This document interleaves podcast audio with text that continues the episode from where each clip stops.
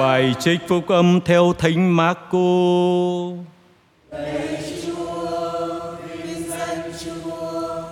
Đến thành Ca Phác Rôm vào ngày lễ, Chúa Giêsu vào giảng dạy trong hội đường. Người ta kinh ngạc về giáo lý của người, vì người giảng dạy như người như đấng có uy quyền chứ không như các luật sĩ. Đang lúc đó trong hội đường có một người bị thần ô ế ám nên thét lên rằng: Hỡi ông Giêsu Nazareth, có chuyện gì giữa chúng tôi và ông? Ông đến để tiêu diệt chúng tôi sao? Tôi biết ông là ai, là đấng thánh của Thiên Chúa. Chúa Giêsu quát bảo nó rằng: Hãy im đi và ra khỏi người này. Thần ô ấy liền dằn vặt người ấy, thét một tiếng lớn rồi xuất khỏi người ấy. Mọi người kinh ngạc hỏi nhau rằng: cái chi vậy? Đây là một giáo lý mới mẻ ư? Người dùng uy quyền mà truyền lệnh cho cả các thần ô uế và chúng vâng lệnh người. Danh tiếng người đồn ra khắp mọi nơi và lan tràn khắp vùng lân cận xứ Galilee. Đó là lời Chúa.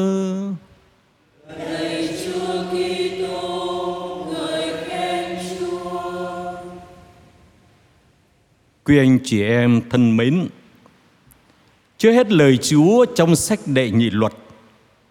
Khi đó môi sen truyền cho dân chúng rằng Chúa là Thiên Chúa các ngươi sẽ gầy dựng giữa các ngươi và giữa những anh em các ngươi một tiên tri như ta. Bởi vì họ không muốn nghe tiếng Chúa là Thiên Chúa của họ nữa. Họ không muốn thấy ngọn lửa vĩ đại kéo họ phải chết. Vâng, tức là họ sợ không dám nghe lời của Thiên Chúa phán trực tiếp với họ. Cho nên họ xin và Thiên Chúa hứa ban cho họ các vị ngôn sứ đến. Vậy thì các vị ngôn sứ là ai? Là những người sẽ truyền thông điệp của Thiên Chúa cho dân. Và ngôn sứ nào tự phụ nhân danh mình mà nói lời Thiên Chúa, không truyền mà nói hoặc nhân danh các thần khác mà nói thì nó sẽ chết. Vâng thưa quý anh chị em, khi đọc lời Chúa trong sách đệ nhị luật, tôi cũng giật mình. Bởi vì linh mục cũng là người nói lời của Chúa. Cho nên tôi phải trung thành nói lời của Chúa, không được nói lời của tôi. Vâng thưa anh chị em, trở lại lời Chúa mà chúng ta nghe ở trong sách phúc âm về việc Chúa Giêsu vào hội đường vào ngày sa bát. Hội đường là gì? Hội đường là nơi mà những người do Thái giáo họ quy tụ với nhau vào ngày sa bát. Cứ khoảng 10 gia đình thì họ sẽ xây dựng một hội đường. Hội đường khi được xây sẽ hướng về Jerusalem, đền thờ Jerusalem. Và hàng năm cứ vào ngày dịp lễ vượt qua thì họ sẽ phải về đền thờ Jerusalem tất cả từ 12 tuổi trở lên. Còn vào ngày sa bát thì họ vào các hội đường để họ nghe lời Chúa, họ cầu nguyện. Ông trưởng hội đường là người có trách nhiệm sắp xếp người đọc kinh thánh và mời những người có kiến thức các luật sĩ để giảng lời kinh thánh. Và thưa tất cả các anh chị em, luật sĩ còn gọi là kinh sư, còn gọi là rabbi. Ngay trước kinh sư thì chúng ta đã thấy dễ hiểu rồi là vì thầy để giải thích kinh thánh đấy. Nhưng mà họ còn giải thích lề luật và họ còn giải thích và giúp người ta sống vấn đề đạo đức luân lý. Thế thì khi Chúa Giêsu vào trong hội đường mà ngày sa bát có lẽ Chúa Giêsu cũng được mời để đứng trước cử tọa và giải thích kinh thánh cho người nghe. Và khi Chúa Giêsu làm điều đó thì người ta ngạc nhiên lắm. Bởi vì họ cảm nhận như người này nói như đấng có uy quyền, không giống như các kinh sư. Các kinh sư là những người phàm, họ phải dựa theo lề luật, họ phải dựa theo kinh thánh để mà giải thích cho dân. Còn Chúa Giêsu là Thiên Chúa, cho nên Ngài có thể giải thích theo những ý của Ngài. Chả như là luật lệ của người Do Thái nói gì, luật cựu ước mắt đền mắt, răng đền răng, giết người đền mạng đấy. Nhân luật mới của Chúa Giêsu Ai lấy áo trong thì đưa cho họ áo ngoài Ai vả má phải thì đưa má trái cho người ta vả Ai bắt con đi một dặm thì con hãy đi với họ hai dặm. Và Chúa Giêsu dạy phải yêu thương như kẻ thù, Yêu thương kẻ thù của mình nữa, thưa anh chị em. Cho nên lời giảng dạy của Ngài quả thật là quy quyền. Nói điều đó thì cũng dễ hiểu thôi, thưa anh chị em. Các kinh sư luật sĩ là những người thường được mời Để mà giảng dạy kinh thánh cho dân chúng. Thí dụ bây giờ một cha xứ ở một ca xứ năm, bảy năm, Mỗi ngày đều làm lễ cho anh chị em hết. Và lời Chúa Phúc Âm, Hàng năm chúng ta đều nghe đọc lại. Hết Marco, Rồi sang Luca, sang Matthew. Cho nên khó lắm để giảng cho giáo dân, Bởi vì họ nghe hoài rồi. Vì vậy khi cha chủ tế vừa cất lên, Ơ, anh chị em, là họ đã biết cha muốn nói gì rồi còn lâu lâu đến giảng một lần thì họ nghe, họ cảm thấy là, họ cảm thấy thích. Dù giảng dở thưa anh chị em. Và bây giờ Chúa Giêsu giảng dạy như vậy. Mà ngài không chỉ là giảng dạy như người có uy quyền, mà ngài còn làm nữa. Bây giờ trong hội đường có một người bị thần ô ế ám. Và khi thấy Chúa Giêsu nó kêu lên, tôi biết ông là ai rồi, ông là Giêsu Nazareth. Ông đến để tiêu diệt chúng tôi Ông là đấng thánh Và Chúa Giêsu làm gì? Chúa Giêsu trục xuất quỷ khỏi người đó Vâng cho nên đúng là lời giảng dạy của Ngài không thông thường, không phát xuất từ những cái sự hiểu biết do kiến thức mà do quyền năng của Thiên Chúa ban cho Ngài thưa anh chị em. Vì vậy dựa vào câu chuyện này ta có thể rút ra một vài điểm. Thứ nhất là uy quyền của Chúa Giêsu. Đó là cái sự khác biệt trong vấn đề giảng dạy của Chúa Giêsu và các kinh sư. Cái thứ hai là quyền năng của Ngài trên thế giới thần thiêng. Việc Chúa Giêsu trừ quỷ cho thấy Ngài có quyền năng đối với thế giới thần thiêng và điều này khẳng định Ngài sẽ chiến thắng ma, quỷ. Và điều thứ ba là sự nhận diện của ma quỷ về Chúa Giêsu. Hắn nhận ra Chúa Giêsu là đấng thánh của Thiên Chúa. Và thứ tư đó là cái tầm quan trọng của chứng từ này. Tức là mọi người nghe, mọi người chứng kiến Và nhận ra Chúa Giêsu là đấng quyền năng Và tin đó đồn thổi khắp mọi nơi thưa anh chị em.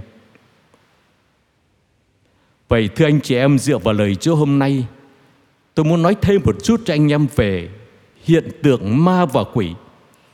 Xin hỏi ca đoàn và các anh chị em tham dự thanh lễ ở đây đấy. Có ai đã gặp ma chưa? Có ai gặp ma chưa? Ở giữa chúng ta có một ma Ma sơ Còn ma Thì anh chị em gặp chưa? Có lẽ có những người gặp rồi Nhưng mà nói chung thì ai trong chúng ta hồi còn nhỏ Lại chẳng sợ ma phải không? Và bây giờ lớn rồi đấy, Cũng vẫn có những người lớn sợ ma đấy các đoàn có ai sợ ma không? Có những người sợ ma mà không dám ngủ phòng riêng một mình. Đó, sợ ma. Nhưng mà ở trong tin mừng ít là hai chỗ nói về việc ma trong mắt theo chương 14 câu 26 khi thuyền của các môn đệ lênh đênh giữa dòng biển Tiberia giữa biển hồ. Chúa Giêsu từ từ đi đến với các môn đệ, đi trên mặt nước mà đến với họ. Trông thấy ngài, họ tưởng là là ma. Thầy đây, không phải là ma đâu. Và đoạn thứ hai ở trong tin mừng của Thánh Luca, chương 24 câu 27 khi Chúa Giêsu phục sinh hiện ra với các môn đệ, thì họ tưởng là là ma, họ hoảng hốt và để chứng tỏ ngài không phải là ma, thì Chúa Giêsu nói gì? Anh em có gì ăn không? Thế thì họ đưa cho Chúa Giêsu một mẩu cá và ngài ăn trước mặt họ. Vậy thì ma ở trong nhiều nền văn hóa, thưa anh chị em, thường được hiểu đó là linh hồn hoặc bóng ma của người đã khuất. Có một số truyền thuyết có thể xuất hiện để ma xuất hiện để hoàn thành một nghĩa vụ nào đó hoặc kết thúc một cuộc tìm kiếm công lý. Chúng ta thỉnh thoảng đọc báo có những người họ được người thân của họ bị chết oan ma hiện về báo cho họ biết là họ đã bị chết như nào ai giết họ thưa anh chị em trước đây chúng ta thường nghe đồn thổi ở chỗ đèo bảo lộc đó ở gần ở ngay đài đức mẹ nó có một cái vực đó, có ba cô à, đi xe và lao xuống vực chết cho nên một số tài xế nói đi ngang qua thấy bóng của ba cô. Không biết có hay không. Đó. nhưng mà trong tin mừng có nói, còn quỷ thì sao thưa anh chị em? Quỷ thì ở trong tin mừng kể rất nhiều. Người đàn bà bị quỷ làm cho còng lưng 18 năm thưa anh chị em. Rồi trong câu chuyện, Chúa trừ người bị thần ô uế ám ở đây, tức là quỷ ám đấy. Nếu chúng ta đọc tiếp cũng trong tin mừng của Thánh Marco chương 5 Câu chuyện về một người bị thần ô uế ám. Và khi gặp Chúa Giêsu thì nó sợ, Nó biết rằng Chúa Giêsu sẽ trừ nó. Cho nên Chúa hỏi, Ngươi là ai vậy? Nó nói là một, là đàn quỷ, thưa anh chị em. Đạo binh của nó đông lắm. Bây giờ nó xin Chúa cho nhập vào đàn Đàn lợn. Hai ngàn con heo lao xuống vực chết Chết hết. Và sau đó người này đã được chữa lành. Anh ta xin đi theo Chúa Giêsu để trở thành môn đệ của Chúa đấy. Nhưng mà Chúa bảo không, Anh hãy về, Nói về tất cả những điều Thiên Chúa làm cho anh. Anh trở thành tông đồ của gia đình anh đó. Đó Cho nên nhiều trình thuật về việc Chúa chữa quỷ lắm.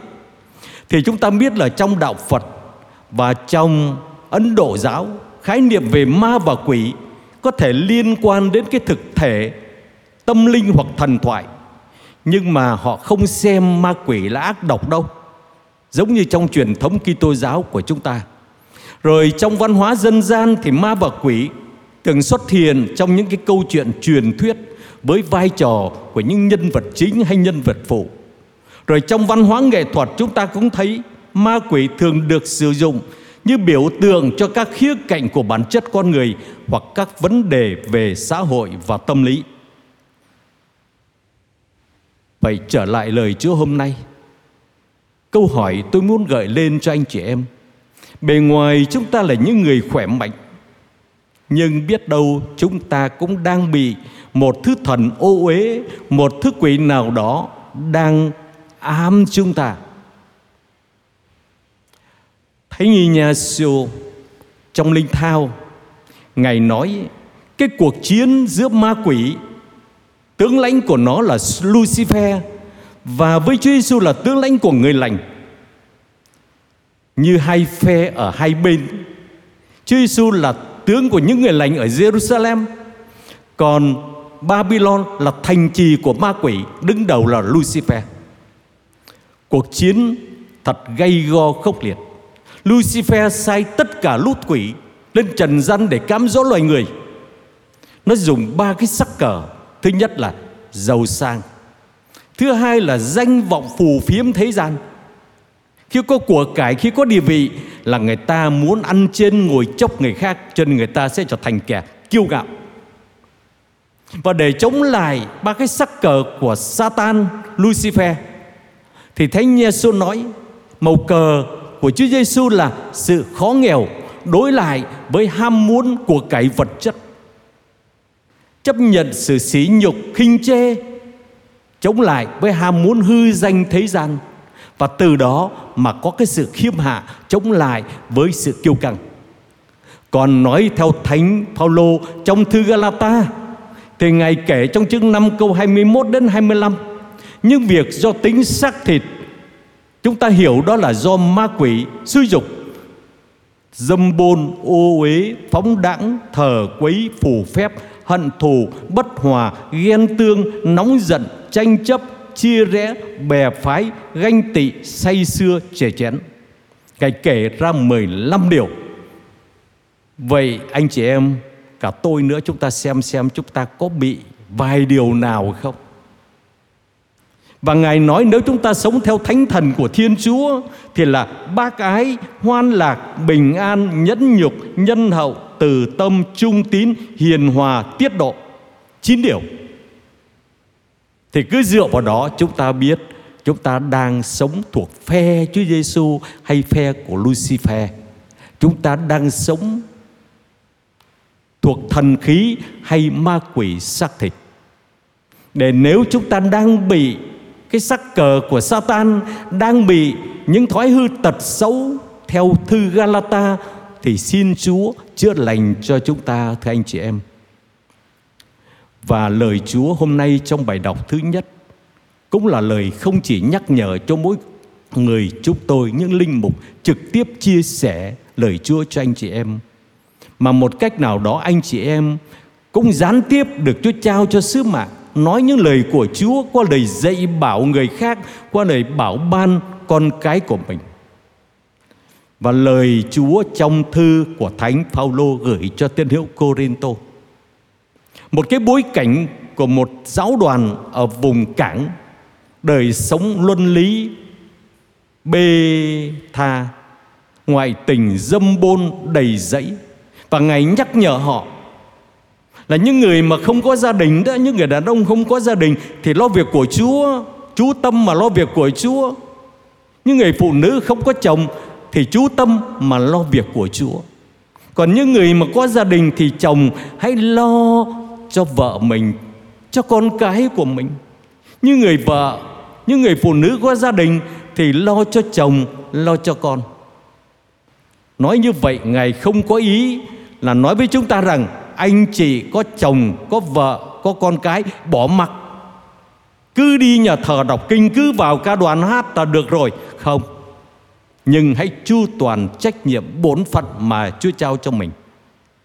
Còn những ngày giờ dành cho Chúa thì cố gắng để tham dự thánh lễ sốt sắng và nghe lời Chúa, cũng như đọc kinh hàng ngày tối sớm. Còn trong trong ngày thì đi làm kiếm tiền nuôi gia đình chứ. Nhưng đừng để sự giàu sang danh vọng phủ phiếm thế gian lôi kéo chúng ta để làm chúng ta quên mất Chúa. Xin Chúa chúc lành cho tất cả quý anh chị em.